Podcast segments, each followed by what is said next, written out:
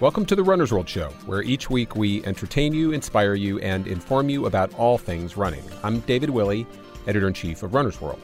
This week, in the kick, one of the sport's most charismatic competitors announces his retirement, and a paraplegic man takes on Disney using an advanced robotic exoskeleton. But first, a special episode to kick off the new year. We've got a two-part show on the Sub thirty Club, one of our favorite running groups. First, my interview with Ted Spiker. Ted created the Sub thirty Club in two thousand twelve. It all started with a blog post he wrote about wanting to break thirty minutes in a five K. And not knowing what to expect, he invited runners with the same aspiration to join him in his quest. That post hit a nerve with readers, and what happened next still blows him away. Ted and I have a really insightful conversation, not only about the Sub thirty Club and how it's grown, but also about his long-time struggle with his weight and about what life is really like in the back of the pack. You know, there there have been a lot of times where it feels really lonely. Um, things are spread out. Um, and, you know, it's hard to not beat yourself up if you feel like you're not performing the way you wanted to. Um, other times, it's incredibly inspiring because people who are there together are pushing each other, they're encouraging each other, they're they're helping each other hang on, which I also imagine happen. I don't know this, but I imagine it happens at the middle of the pack and the front of the pack as well. After that, producer Christine Fennessy spends a weekend talking and running with members of the Sub thirty Club during the Runner's World Half and Festival in October. She wanted to hear just why this group resonates so much with so many. Stick around. Thanks for joining us. Ted Spiker is a man of many talents and titles. He's a professor and chair of the Department of Journalism at the University of Florida.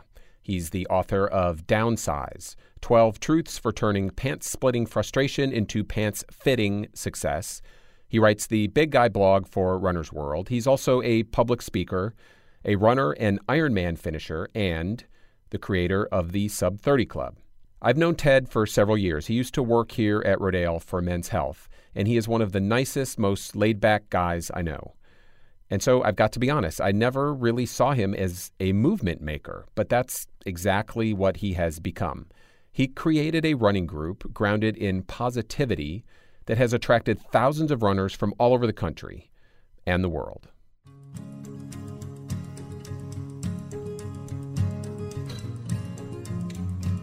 So Ted Spiker, when and how did the Sub thirty Club get started?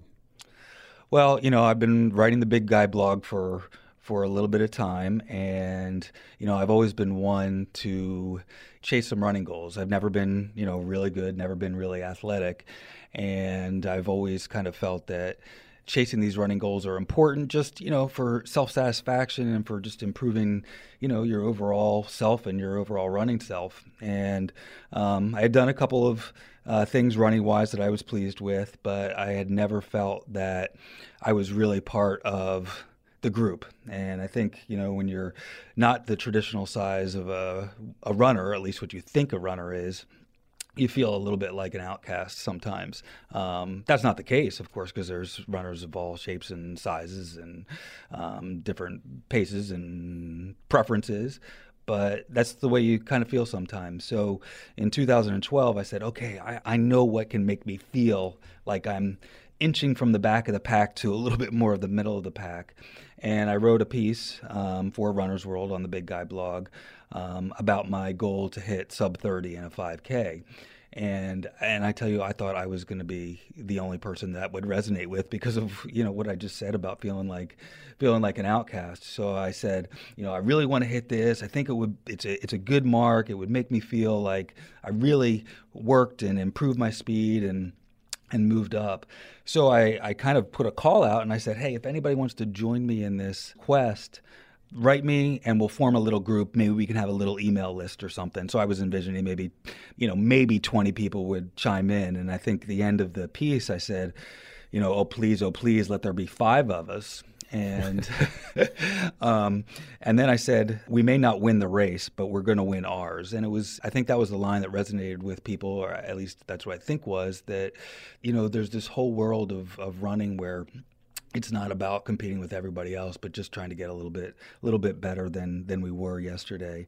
And that's how it started. And within, I would say, the first day that that post went up, I had over one hundred emails from people, and I said, oh my gosh, we're going to need a bigger boat. You know, we're not going to be able to just do, you know, a little group email list to exchange. So we started the group, and um, and it just grew from there. So we now have uh, forty-two hundred members in it.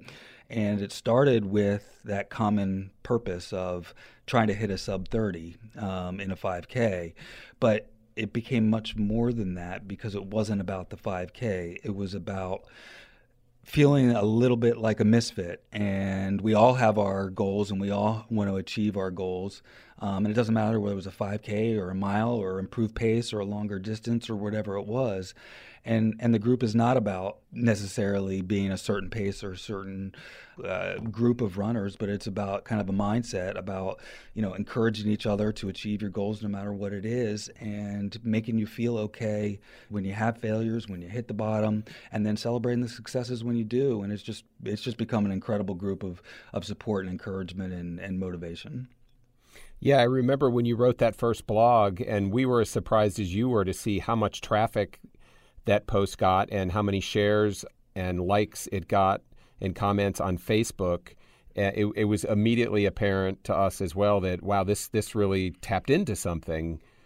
Remind me, what? so what, was there a five K that some of you ended up actually running together, or did you do it virtually where the, a bunch of you ran one on the same weekend or around the same time? And whatever the answer to that is, how many of you actually did break thirty minutes for that first five K? Uh, a good question. Um, there, there, there wasn't any official race or meetup or anything like that. It was the the basic kind of charge of the group, or the mission, was whatever you do, whatever race is in your town, whatever um, you want to do, do it. And we're going to be all here and kind of talk about training and talk about nutrition and talking about, you know, how to properly warm up and, you know, what can you do to improve your five K time. So we didn't really have an official official one. I mean, since then, we've had a lot of virtual races and meetups and things along those lines. But it was amazing to see in that first year, especially, how many people were like, I did it, I broke it. And and even now, even though the five K is just a piece of what we are as a group, it's just so, I can't tell you how awesome it is when somebody posts on there and they post a picture of their watch and it's like, you know, twenty-nine forty-five or twenty-nine fifty-nine or twenty-eight thirty-four, and it seemed to be this kind of benchmark that that a lot of us who felt like we were the back of the pack, it, it kind of felt like it was the gate, you know, it was the gate into the running world, where we felt like, all right, we got we got some legs to us. And obviously, you know, you know better than everyone that that running is relative, and, you know, twenty-nine fifty-nine is really fast for some people and really slow for some people. So it, it wasn't about the thirty specifically, but it was about, I think, the the symbol of getting to a place where you wanted to get. And that can apply to fast runners, slow runners, uh, long runners, short runners, everybody. So I love the Big Guy blog, and you and I have spent time together several times. So we've met in person, but for listeners' benefit, after all, this is an audio medium. Just how big are you, Ted Spicer? um, you know, that's funny because, uh, you know, sometimes I'll get comments and they'll see a picture of me and say, oh, you're not big. You know, right. You know, right. You're nothing. You call that big? Yeah, yeah. Because big is relative, right? Um, I'll answer your question, I guess, directly first and then give you my take on it. But so I'm six two, and I've varied. My weight has yo-yoed a lot, so I've had a lot of ups and downs. Um, I'm probably in the two twenties right now, um, but I got up to um, two seventy-nine was my highest highest weight, um, and I've been down to kind of the low two hundreds. You know, I, sometimes I, you know, look like I carry more than I do. Sometimes I look like I carry a little less. I tend to be a little bottom heavy, so I've got a lot of uh, extra weight in kind of the glutes, hips region, which you would think would be good on hills, but apparently is not.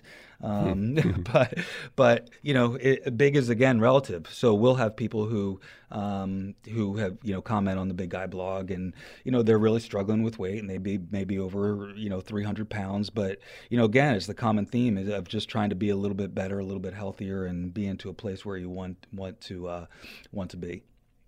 And how did you feel like you were an outsider in the running community because you were a, a bigger guy? How did that manifest itself? Well, I mean, it was, you know, I don't want to get all Freudian, but it was definitely, you know, kind of a psychological thing where you just feel like you're not part of the group. And, you know, the place where it really hit me was my first um, my first half marathon. It was actually in Allentown, Pennsylvania, right outside the headquarters of, of Runner's World. And this was back when I was working at um, Men's Health. And I had trained really well, I thought, for my first half. And I had stuck to the training program, uh, really put the time in. I felt like I was in my best running shape I had been um, in a long time. And I was about, gosh, I would say about six miles in. And I I, th- I felt good. I was like, wow, I'm doing well. I'm doing what I set out to do. And I heard a noise in the back background of me, and it was a microphone. And the person said, "Sir, do you need some water? Sir, do you need some water?" And I looked back, and it was the race ambulance talking to me. Hmm. Like they, they were tailing me, and, and that to me was like the signal that I was really at the end of this, and it just destroyed me psychologically. I was like, are you... Are you kidding me? I'm at the end. So then I get to mile eleven and I'm running up this hill and I'm already kind of, you know, beat up mentally. And I get passed in the car by one of my coworkers at Men's Health. He had already finished the race, um, obviously already had his post-race bananas and socialized and was on his way home. So we're talking a long time. And he rolls down his window and he and he looked at me with like the most gentle eyes that you could imagine. And he said, um, Spiker, um, I think you're off course. So I, I was I was like a quarter mile up a hill, and I looked back down, and I saw the people who were walking the race ahead of me. And uh, so, you know, I just kind of took off, and I was like, I gotta, I'm I'm running this. How can I be behind, um, you know, kind of the very end of the race?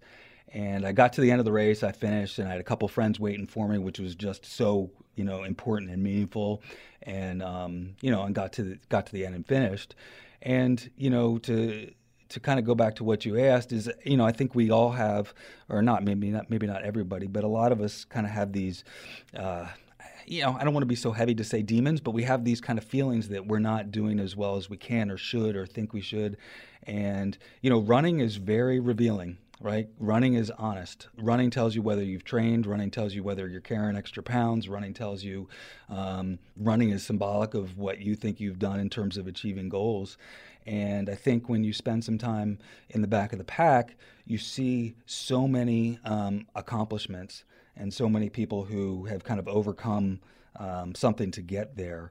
But, you know, they still have to kind of grapple with, wow, you know, five thousand people just finished before me.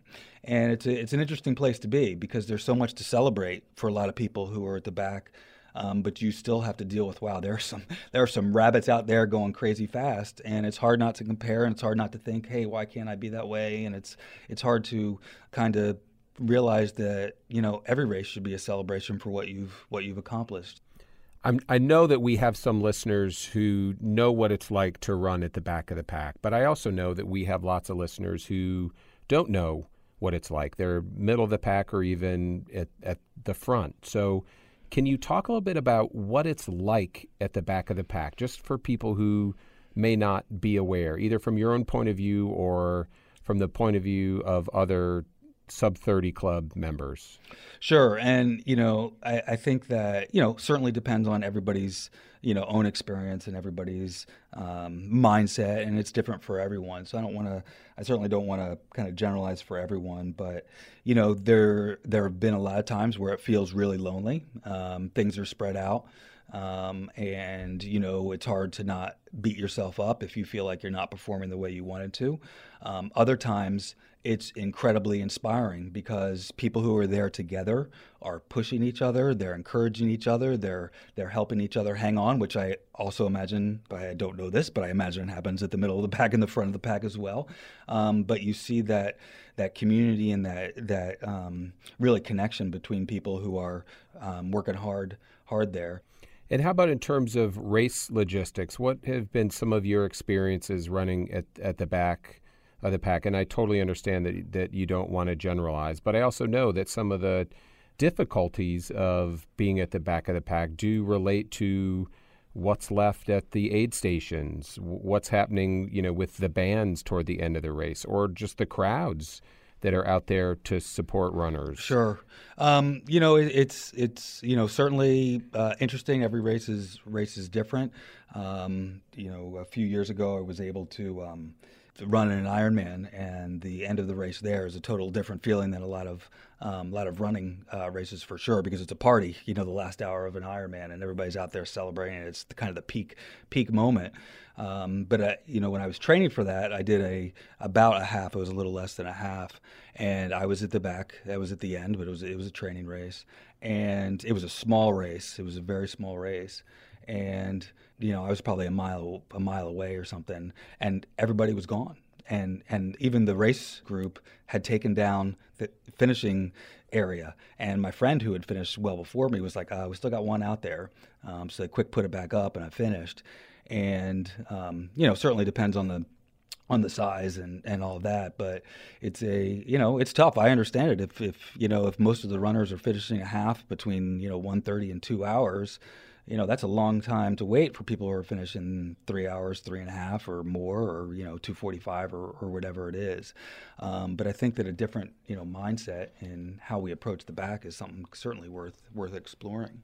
But, you know, that's a, that's hard for the volunteers, and you have to certainly thank the volunteers for, uh, you know, being out there and cheering on. I've seen some great people out there clapping and, and cheering and encouraging you to, to go, because that, you know, that really is important. It's important for everyone, but it's really important when you know you're you're kind of, you know, working working towards the towards the back. Yeah.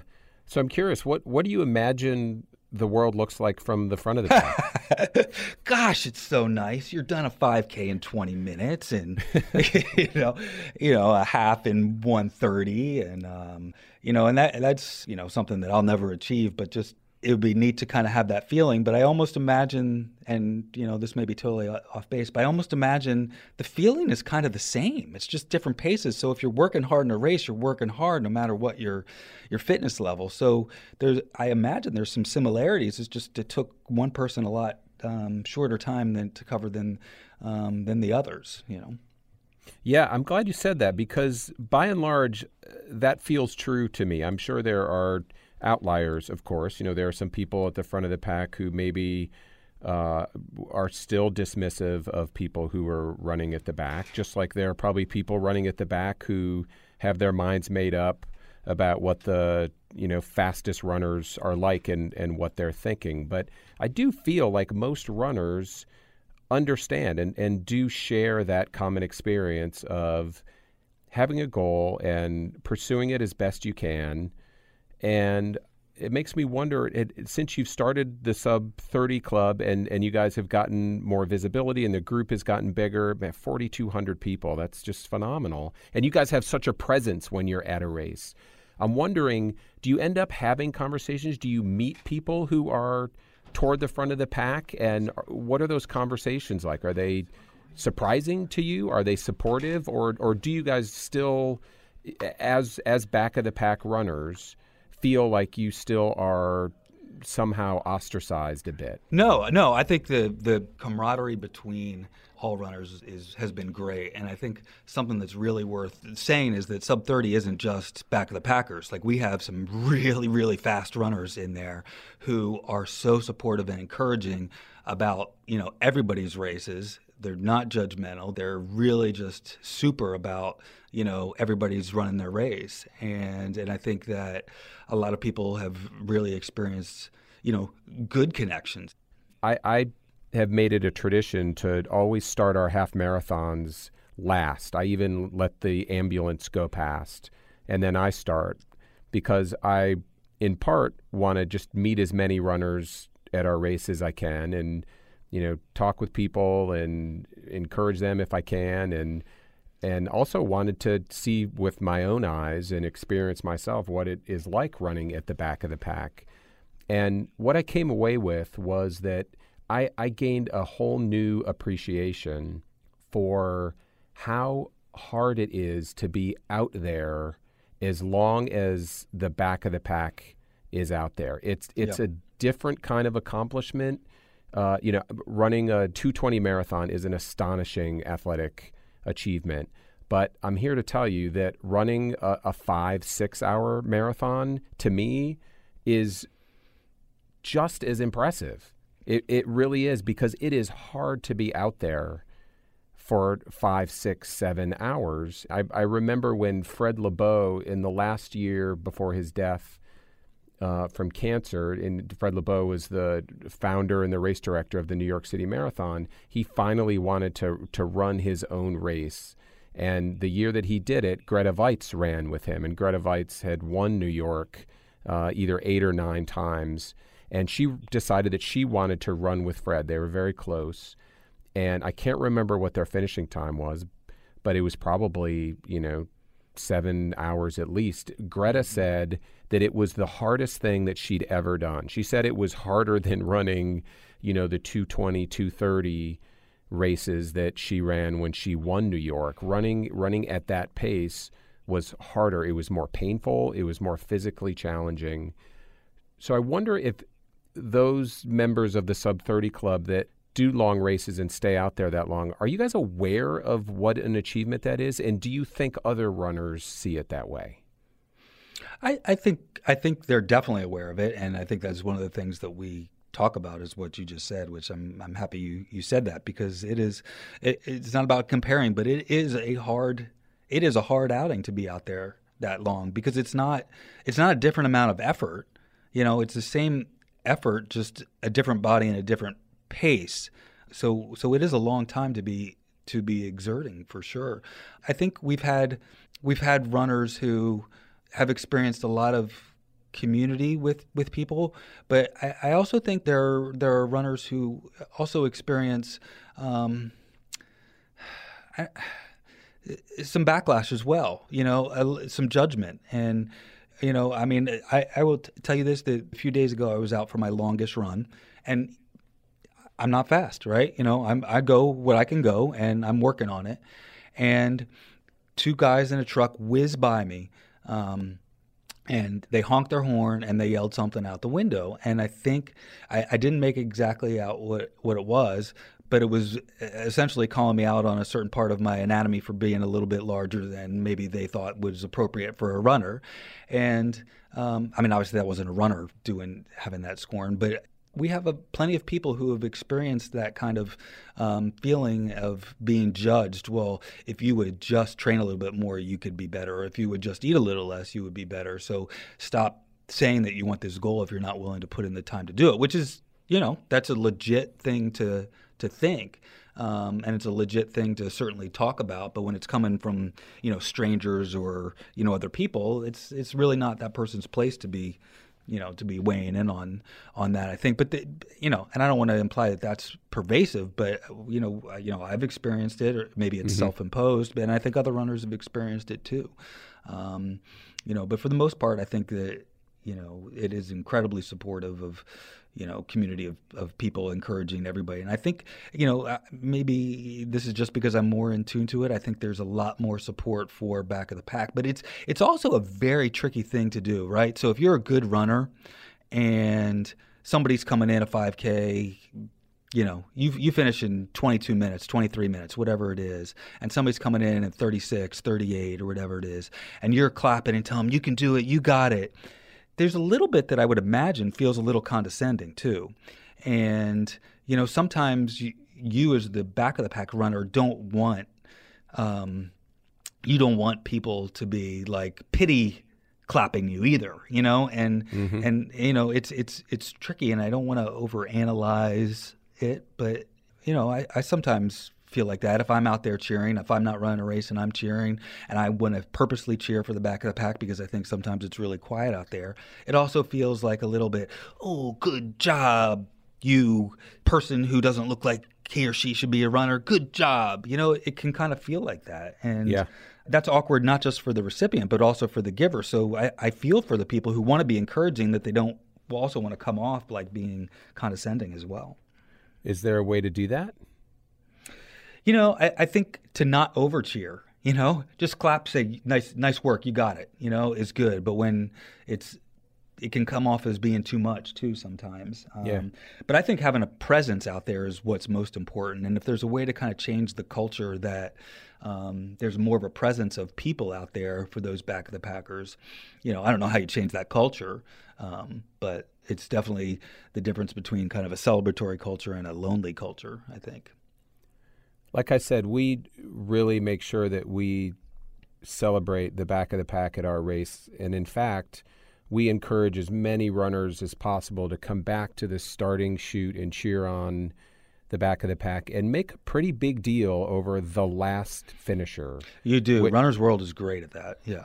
So should should we should honestly should we be doing that, or or is is that a double-edged sword? And I know for a fact one year the the last finisher of our of our race, which was, you know, right around Uh, four hours or just under four hours, was a sub thirty group runner. Mm-hmm. Is that a good thing that we do that, or or yes. does it come off a little condescending? No, I don't think it comes condescending, because you're trying to institute a culture that every runner is important. And when there is, you know, uh, when Bart Yasso is calling out the name and there's a and you're there and there's a big feeling and it just feels festive, that's that's a good thing.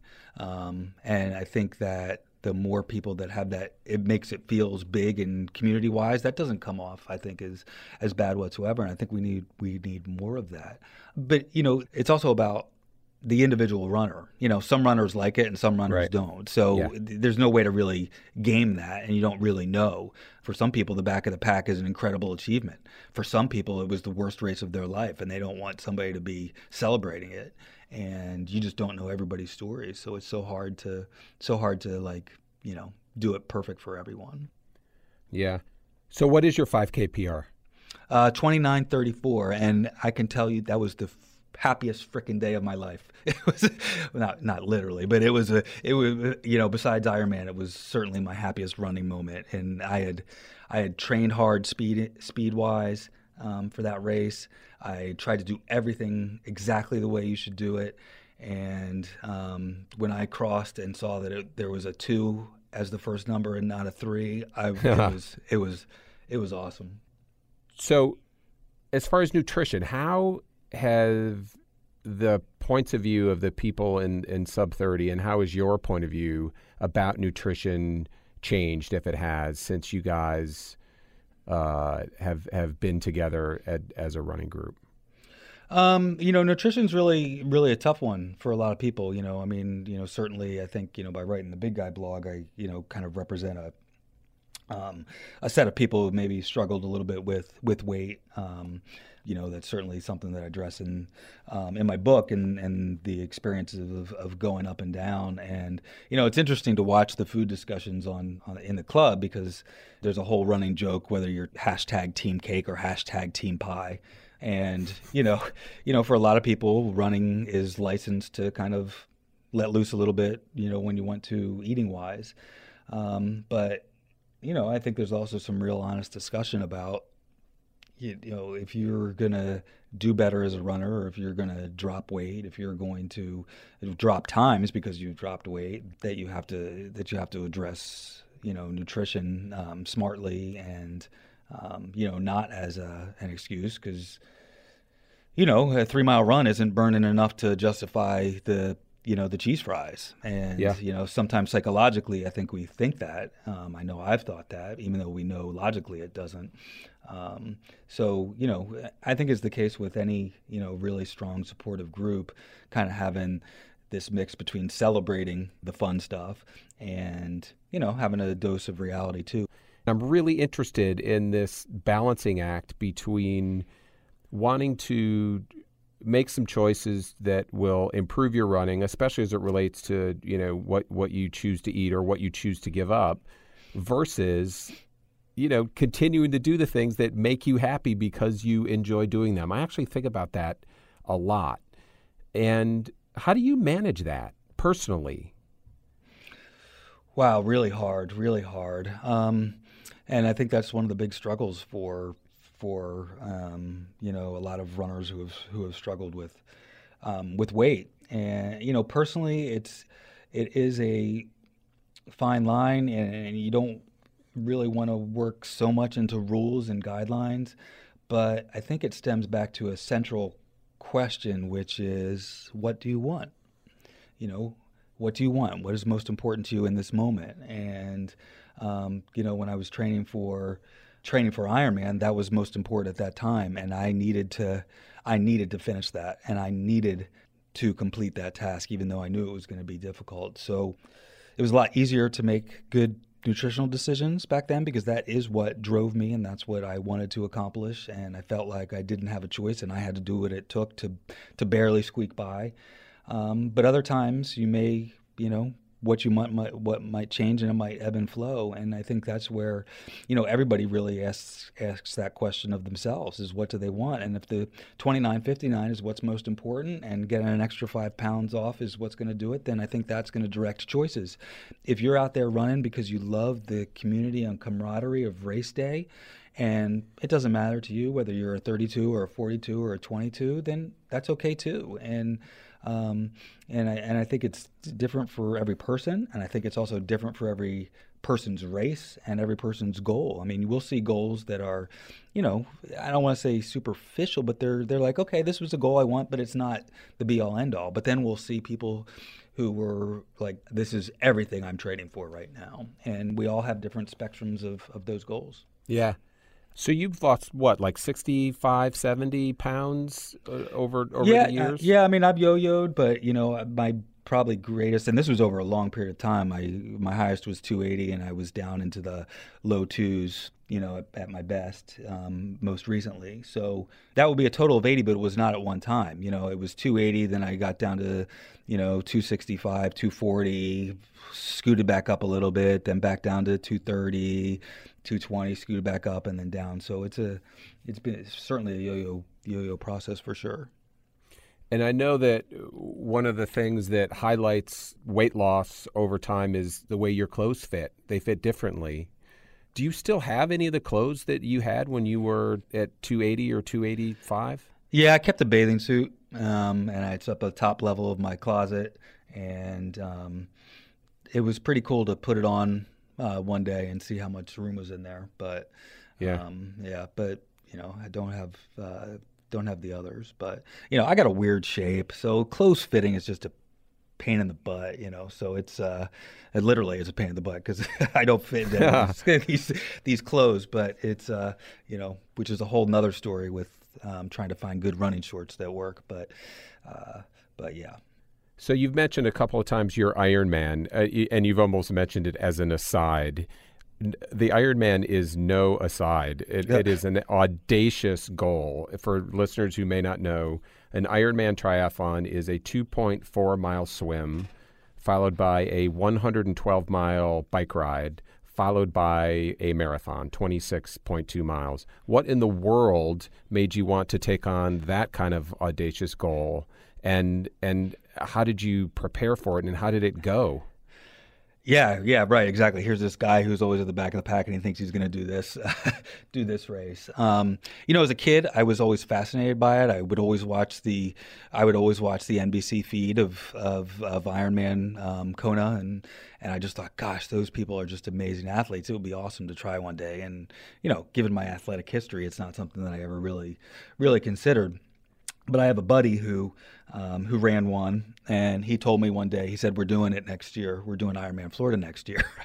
And I was like, okay, you know, because it goes back to kind of being in the mode of like always trying to chase something bigger and, and doing something um, that you haven't done before. And I, I like the idea of giving it a try. So we ended up volunteering at Ironman Florida in two thousand twelve, because that's how you would get entry for the next year, is by volunteering and be there, being there, because it sells out immediately. So we volunteered. Um, just so inspired by everything that was happening, and it set me forth on a year of training, and uh, you know, very interesting year of training, you know, trying to balance a couple of swims a week, a couple of bike rides a week, and a couple of uh, runs a week, especially as the volume got volume got bigger. But it was absolutely the most dedicated I've ever been to any training plan, and and I wouldn't say that I was a good trainer by any stretch, because I was just hanging on to try to get my mileage in. There were a lot of things I could have done differently, but but I worked hard, and uh, and and race day came, and I'll, I won't go too crazy, but I'll just give you the, the quick highlight. And I, I knew that I was going to be close. And as you know, there's a seventeen hour time limit. So you could finish in seventeen hours and one second, and there would be a D N F next to your name if yeah. um, if you finished that way. So um, so my old, only goal was, you know, sixteen fifty-nine, fifty-nine, whatever, whatever took the cross, that's what I'd hope to do. So um, swim came and, you know, maybe three thousand people, I guess, it, Ironman Florida, everybody jumps into the Gulf of Mexico at once, and we're off, and I had a good swim, was really happy with my swim. Um, I knew I'd be between one thirty and one forty-five, and I was hoping I could hit one thirty, and I think I hit an hour and thirty-five minutes, and I was thrilled with that. Um, I knew the bike was going to be trouble because I was not strong, and I had not done as much uh, speed work as I could have. And, you know, obviously wind can play a factor. It's not a very hilly course in Florida, but wind can play a factor. So my goal was just to get through, you know, as, as well as I can. And so I was on the bike, and it started off okay and just kind of slowed a little bit and didn't quite hit where I wanted to be, but finished the bike and knew I had some time to, to get the marathon done. And my plan going into the run was you're going to run two and walk one, and whatever you can do, just hang on. So I start the first mile of the run, and I go two and one. Meaning two, two minutes, one minute, or two miles, yeah, one mile? Sorry, sorry, two minutes, one minute. I knew okay. I was not, I was knew that after one twelve on the bike that I was not going to be able to do too much longer than that. So I started running, and I did the first mile, two and one, and I have never felt anything like this before, is my whole body was just cramped. It wasn't even a specific part of my body. It was it was torso, legs, arms. I was like, what in the world is going on? And I was like, I can't do this. And I said, okay, you know, you you got to make an adjustment, and you got to figure out how you're going to get done. So I told myself, you are going to walk as fast as you can to mile five. Just get to mile five, and then we'll reevaluate. So I took off walking, you know, I mean, I guess that's an oxymoron, but I took off, you know, as fast as I could, um, walking to just get to five. And I did that, and still not feeling great. And I just told myself, your plan is when you feel like you can, you run one hundred steps, you know, and then um, you walk, and then you run one hundred steps. And I just kept looking at my watch, kept trying to plan it out as to how much time I had. And I had only had one freak out moment, and that was at the halfway mark. And the halfway mark is an up and back. Um, so you'll see the people who are ahead of you. And this guy was probably ten minutes ahead of me. And a woman ran up to him. So he, I was facing him, and he was coming toward me. A woman ran up to him and said, "You have got to move it. They are tracking you not to finish. You have got to move now." And I'm like, wait, my clock says I'm okay, but she's telling him that he's not going to make it, and he's ten minutes ahead of me. I'm I'm in trouble. So between miles thirteen and fourteen was my fastest mile of the of the race, um, because I freaked out. You know, I was like, I got to huh. hit it. But I think what was happening was they were calculating him slowing down. So they were calculating him um, not finishing. But uh, I was in a low level of stress all day. It wasn't panic. It was just like, come on, just go. You got to do it. You can finish it. You know, I knew there were a lot of people who were um, supporting me. My family was, um, you know, sending me good vibes. And, and the Sub thirty Club, I didn't know it, but the Sub thirty Club had a had a whole string of comments going off of, of my race because they were tracking me and tracking my paces.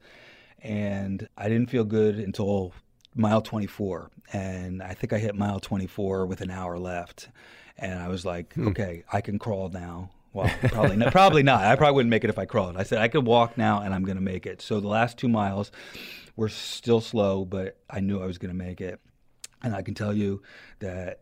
You know, I told you before that the five K was, you know, certainly probably my happiest running moment because it was my, I actually felt like a runner right there. But that last half mile of the Ironman was the most unbelievable half mile I've ever shuffled through in my life. It was it was just incredible. And it was lined with people going crazy, um, just cheering. I was high-fiving people as well as I could. And crossing that line to me was like the weight was over. And or the weight was lifted off my, my shoulders. It was I finished in sixteen thirty-nine, so I had twenty minutes to spare, so just barely made it. Um, but right then and there, I think that was the moment that I realized my weight doesn't matter, my times don't matter. It doesn't matter whether I, whether I hit a certain time or pace or I'm in the back or the middle or whatever it is. Like I did something I never thought I could do, and I finished. And no matter what happens later, I have that, and I finished. And um, it was just a really special race and a really special moment. And I can't speak for anybody else, so I don't want to project what it maybe meant to other people. But I hope that at least what some of the readers and some of the sub thirty people got was, you do not have to be a traditional runner to achieve your goals. You can do something if you figure out the method and the mode to get there. And I hope that, you know, me finishing Ironman was, for me, absolutely one hundred percent, and it's totally selfish, and I got a lot out of it. But I hope that there was a there was a message to people that you can do things that you never thought you could do.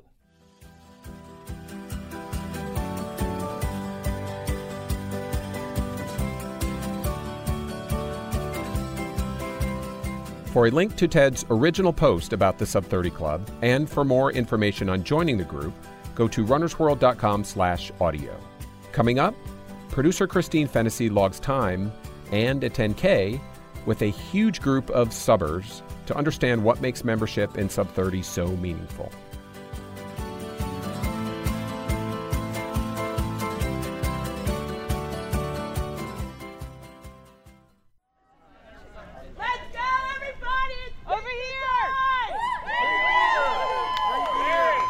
It's a few minutes before seven on a crisp Saturday morning.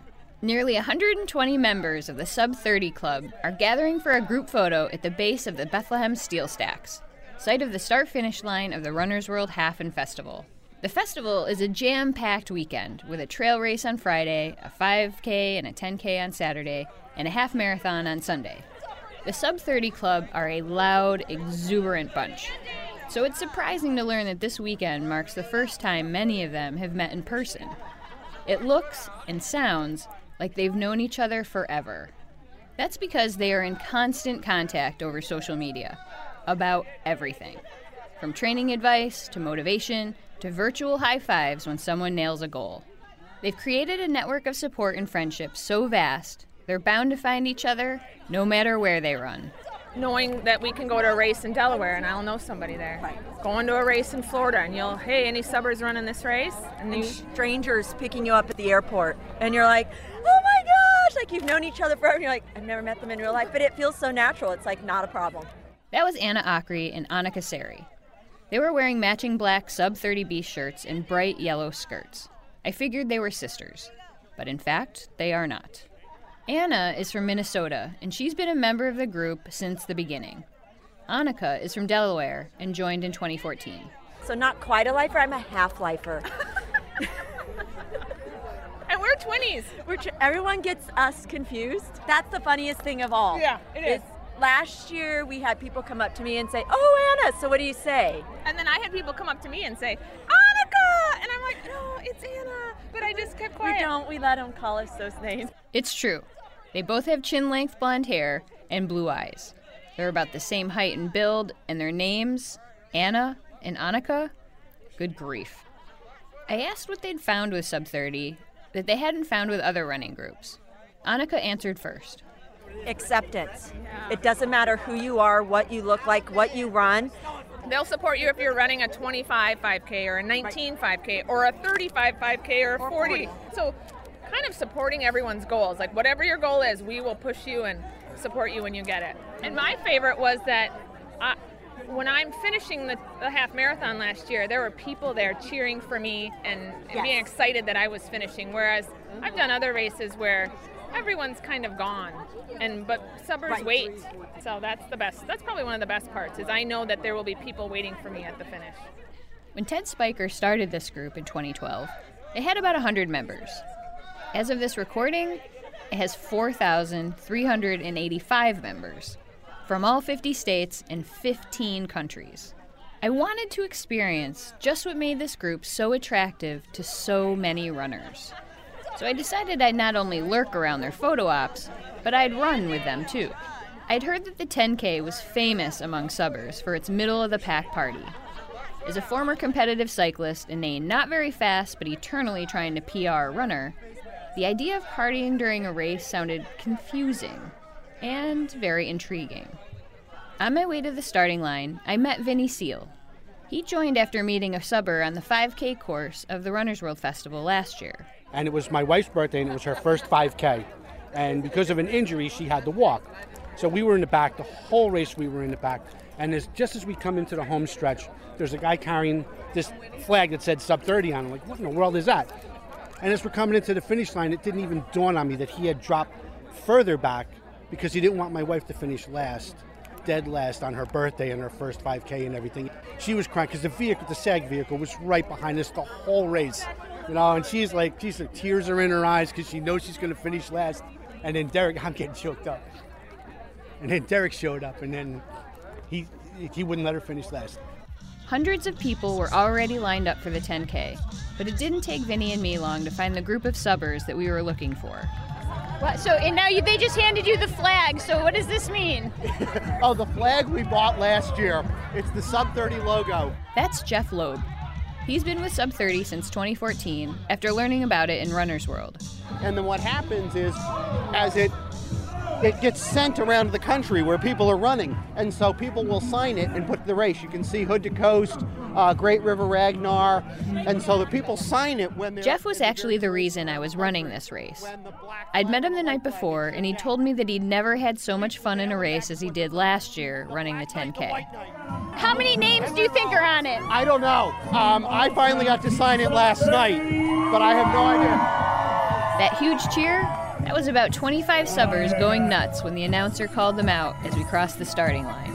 This will be interesting. I've never run carrying anything. Love the colorful jerseys and the tights and the films. Out on the course, there were subbers all around me, talking, laughing, introducing themselves, running sometimes and walking sometimes.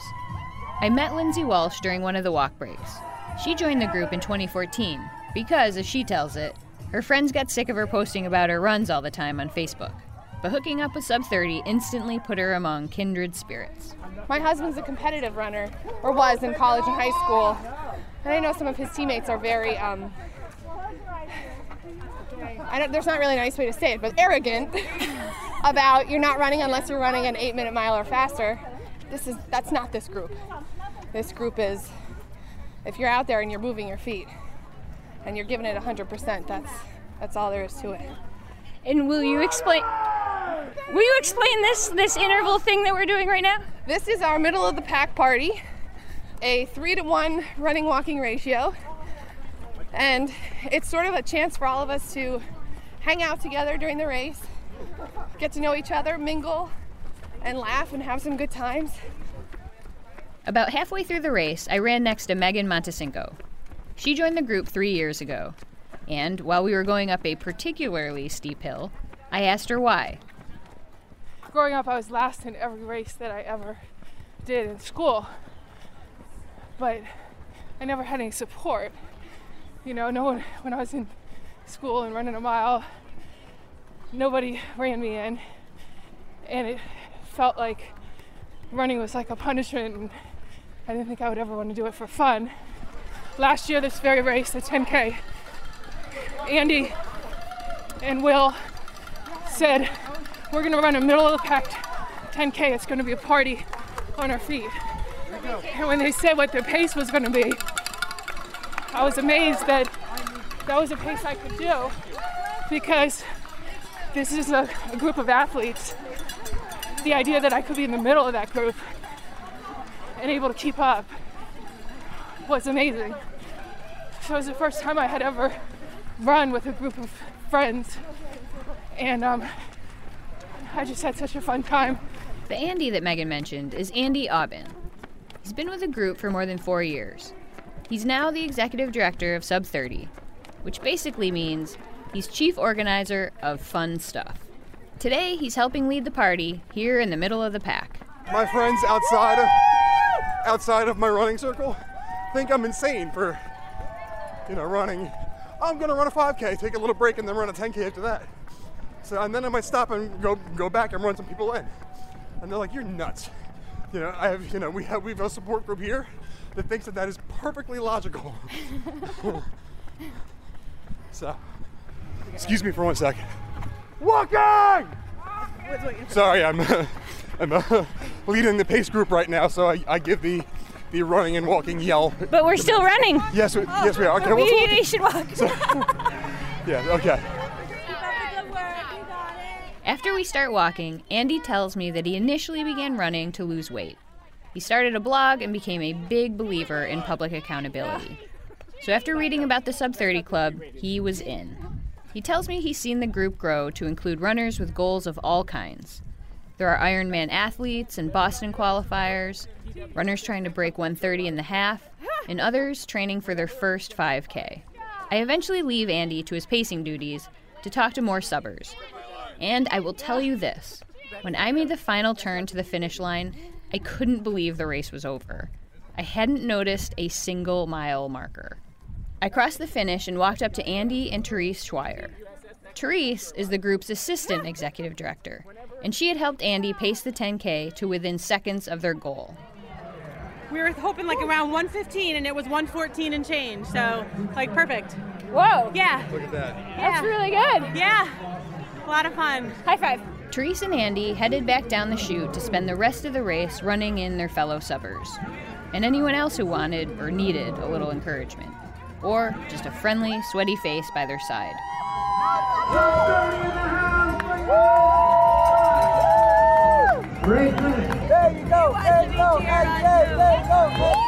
I could have called it quits after the ten K.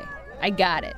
Sub thirty was special because everyone mattered, and because it was fun, really fun. These guys didn't go home or to the hotel or the bar after the race. They grabbed bananas or beer or both and hung out at the finish chute, hollering their heads off. A bunch of them joined Andy and Therese and ran people in. That middle of the pack party went straight through to the final finisher. So yeah, I could have skipped the half marathon on Sunday.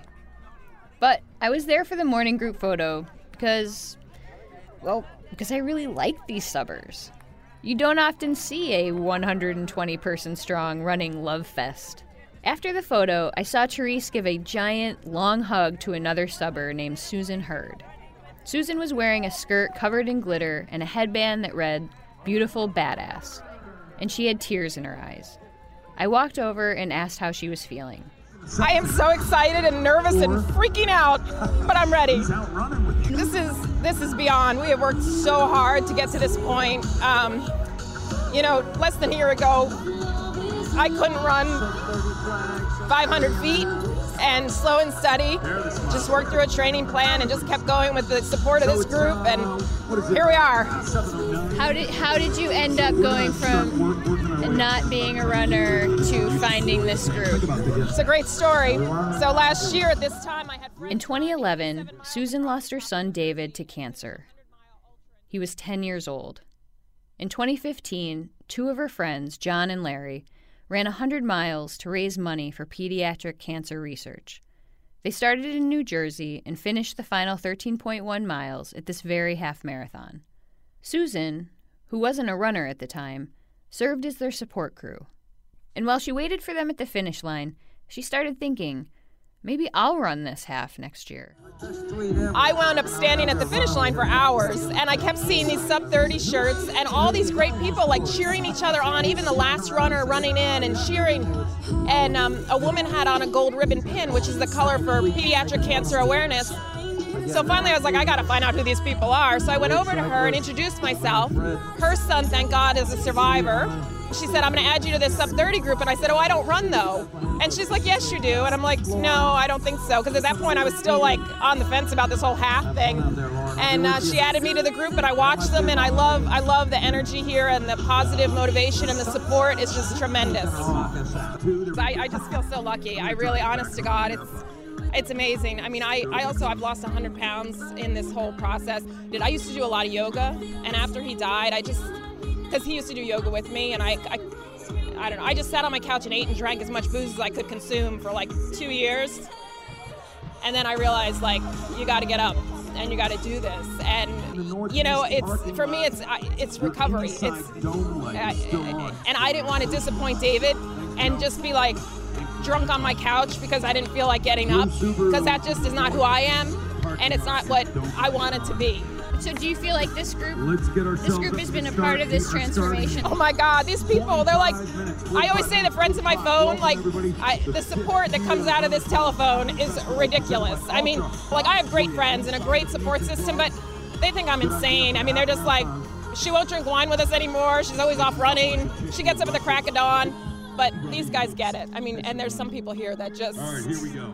Yeah, they get it. After Susan made me cry, she left for the starting line of her very first half marathon.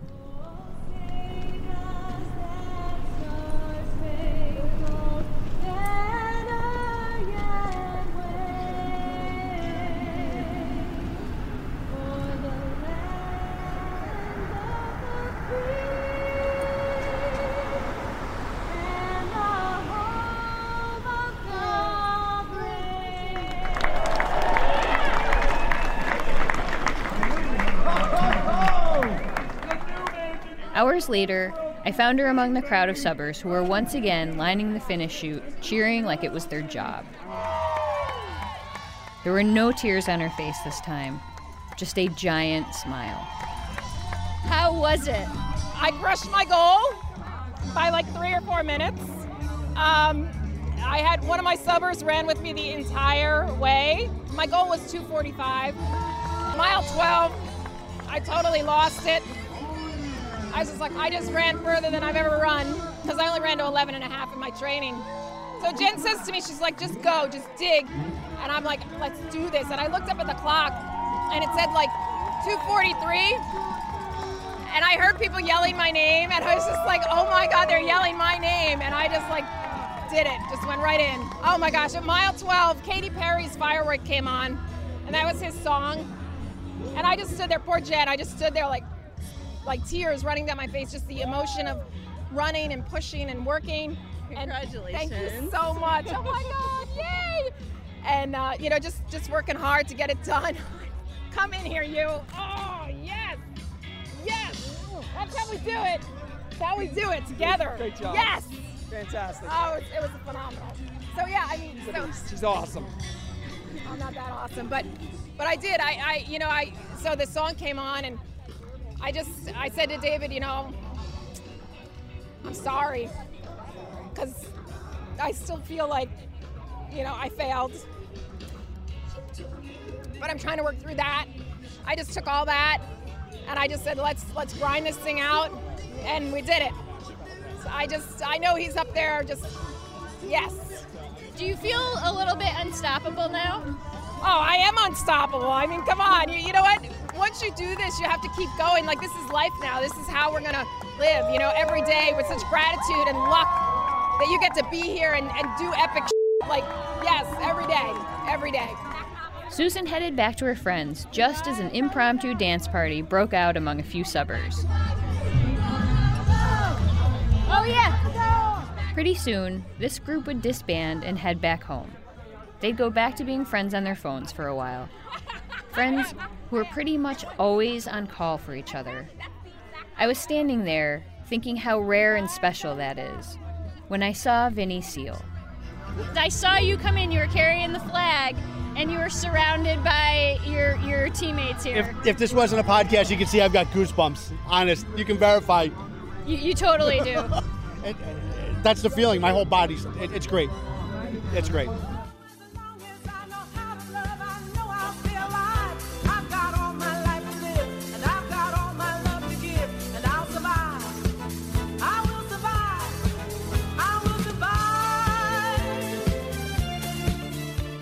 That was producer Christine Fennessy and members of the Sub thirty Club at the Runner's World Half and Festival in October. Thanks to all the subbers who came out to race with us that weekend. And we're looking forward to seeing all of you and hearing all of you next year.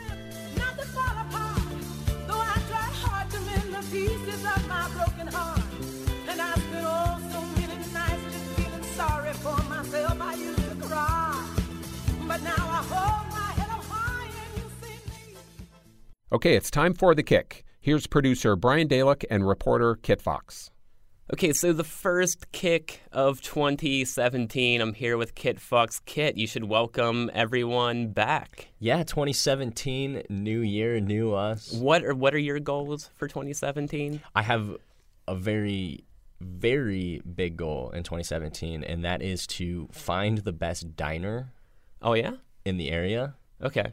In How the, many have you hit so far? There are dozens. This year, I've only hit one. Okay. Since I moved here, I think I've hit about five, but there are dozens. Mm-hmm. Um, so a lot of good diners around us. Yes, going to try and find the best diner in the Lehigh Valley. It's pretty ambitious. I will try to join you for some of those. Excellent. I'll let you know. Okay. Okay. So because we had the week off last week, we have to catch up on a few things. One that stands out as we had a couple big announcements from the pro scene. Some elite runners have announced that they're going to be calling it quits in twenty seventeen. Yeah, so to start, two big names in the decathlon and heptathlon world, Ashton Eaton and his wife, Brianne Thiessen, announced that effective immediately they'll be retiring. Now, um, Ashton, of course, is arguably the best decathlete ever. And decathlon, you basically get the title of world's top athlete because of all the events. Exactly. Uh, ten events. So he holds the world record in the event, uh, two-time gold medalist, of course, including in Rio.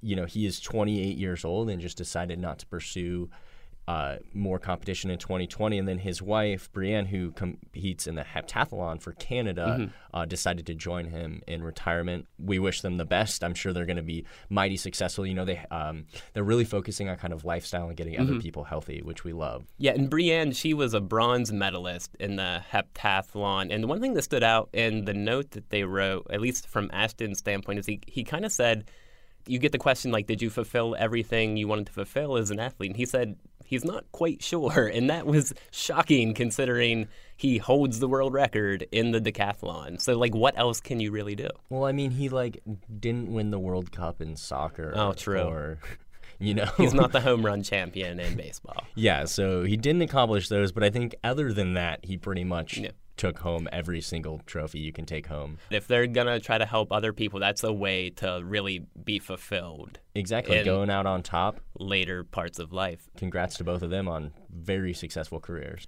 So another announcement away from Ashton and Brianne is that Nick Simmons for the U S, one of our top mid-distance runners over the past decade, announced that twenty seventeen is going to be his last year competing. Um, at thirty-three-year-old Nick, he's a two-time Olympian, world champion, silver medalist in the eight hundred meters. But, yeah, twenty seventeen will be the last go for him. And this is a, a big loss, not just because he is such a, you know, kind of a firebrand competitor, really, mm-hmm. really fun to watch, always in the mix. But also, over the past few years, he's been a huge advocate for right. athletes' rights, particularly um, regarding sponsorships and standing up to the U S A T F. Um, you know, and really trying to help these top athletes earn compensation that they deserve. So uh, I'm sure he's going to be very vocal in retirement as well. Mm-hmm. Uh, but of course, also he will become the next uh, gum magnet. You know, you have you have Wrigley, um, now Simmons, household name. Yeah, Run Gum is his gum company. It has caffeine. He markets that toward athletes. So he's going to focus on that after twenty seventeen. But in twenty seventeen, he does want to make one final go at the World Championships. He couldn't compete in the Olympic trials last year to get into the Olympics. He had a broken ankle. But, you know, he says his training is back to where it needs to be. And he's going to, like I said, make one final go at it. Okay, but even after Nick retires, I'm sure we'll still see him out there. He says that he wants to try a marathon in twenty eighteen yeah. to actually break three hours, which is very impressive in and of itself. Considering the type of athlete he is, it seems reasonable. I wonder what race that will be. We'll have to wait Of course, for that. It is twenty-five point seven miles longer than he's used to running. Li- so. Yeah, it's a little bit longer. He just has to pace himself. Okay, so moving on, this past weekend was the Walt Disney World Marathon weekend, um, and one aspect of that is the Dopey Challenge, where people compete in four races over four days, so a five K, ten K, half marathon, and marathon. So super easy, easy to do. Stuff. Easy Everyone stuff. Can do that, um, and it brings out a lot of people. But one person really stood out amongst the crowd this year, and it's a thirty-year-old. His name is Adam Gorlitsky. All right, why did he stand out? So the first thing that is obvious about Adam, unfortunately, is he is a paraplegic. But instead of doing these races in kind of a racing chair or pushroom chair, he walked portions of these races. Okay, you just said he's a paraplegic mm-hmm. and he walked. How is that possible? Yeah, so at the end of twenty fifteen, um, after a decade of being in a wheelchair because of an accident he was in at the age of nineteen, that took away his ability to walk. He was outfitted in this, it's called an exoskeleton. It's made by this company, Rewalk. And it's basically like an Iron Man contraption around both of his legs.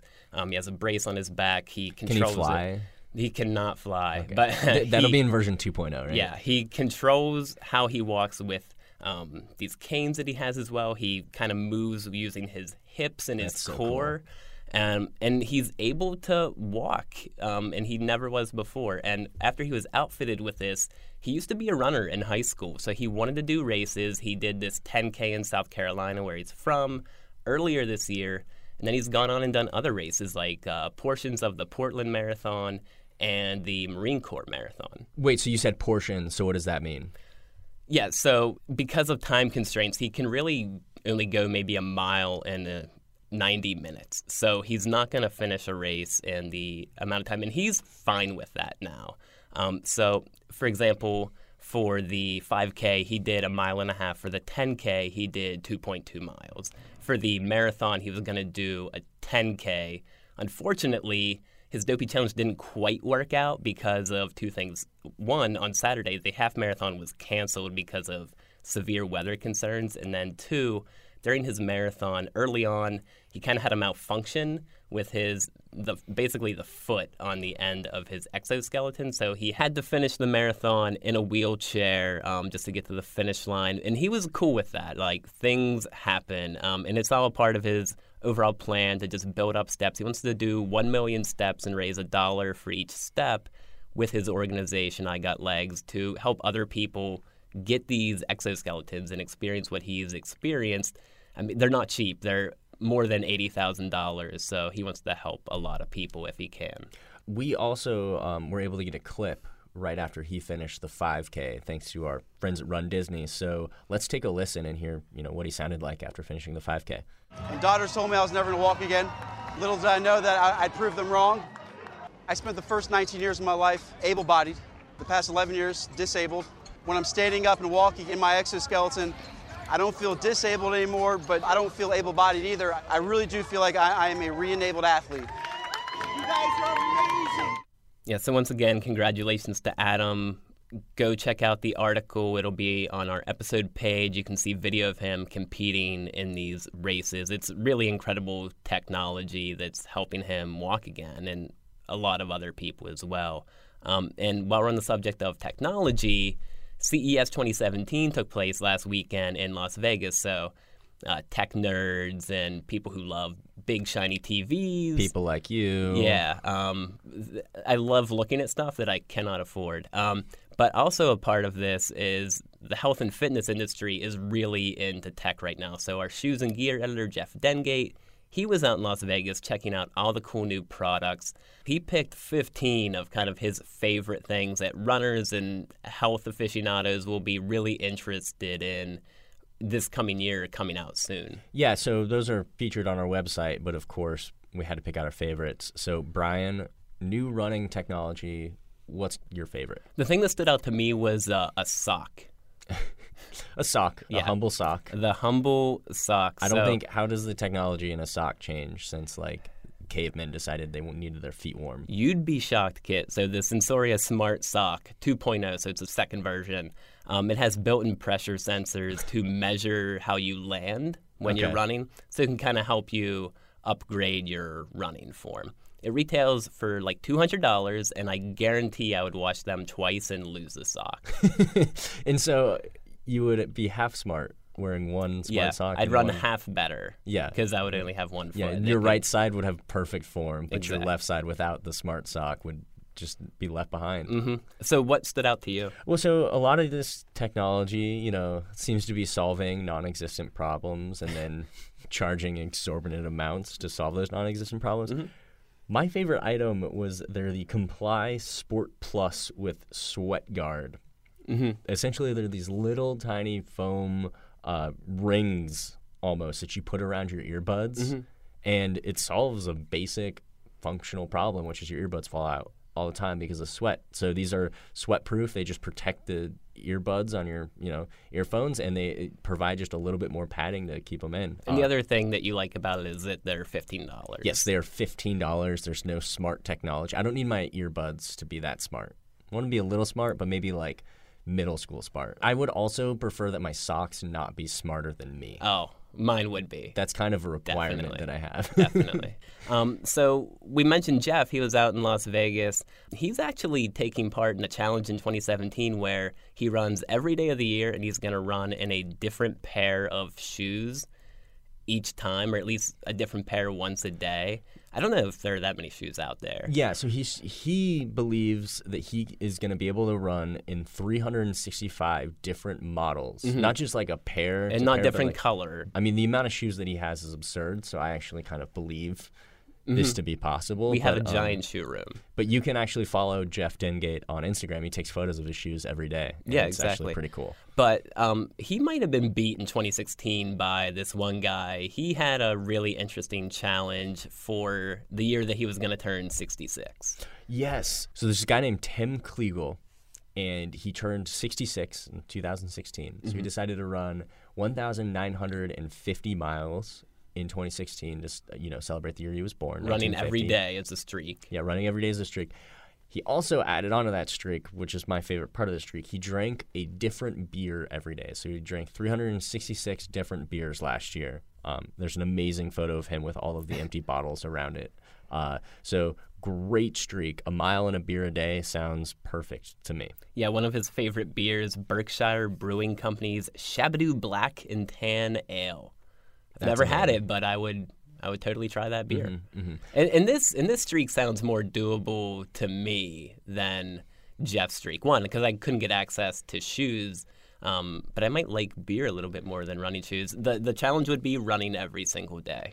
Yeah, I, I don't think it would be a challenge to drink a beer a day. Maybe we should do. Maybe we should hit a different diner every day. Back to your original goal of twenty seventeen. That's a phenomenal goal. A five K to a diner. five K to a diner, and with my favorite, you know, a good veggie omelet with pancakes on the side. It sounds fantastic. East Penn's about a half mile away, so we're going to head out right now and go do that. All right. Thanks, Kit. Thanks.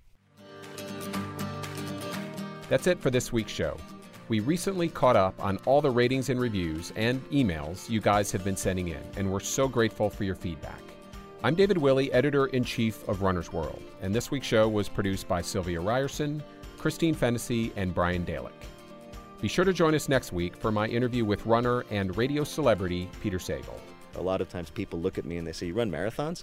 Because I'm stocky and my legs are short and uh, I'm, to put it mildly, not that sinewy kind of person you think of when you think of a long-distance runner. But I, I just, for some reason, had the mindset and, when I needed it, the willpower to just go after it. I think... Um, you know, there's an old there's an old saying like, uh, those who can't play sports run, those who can't run, run long distance.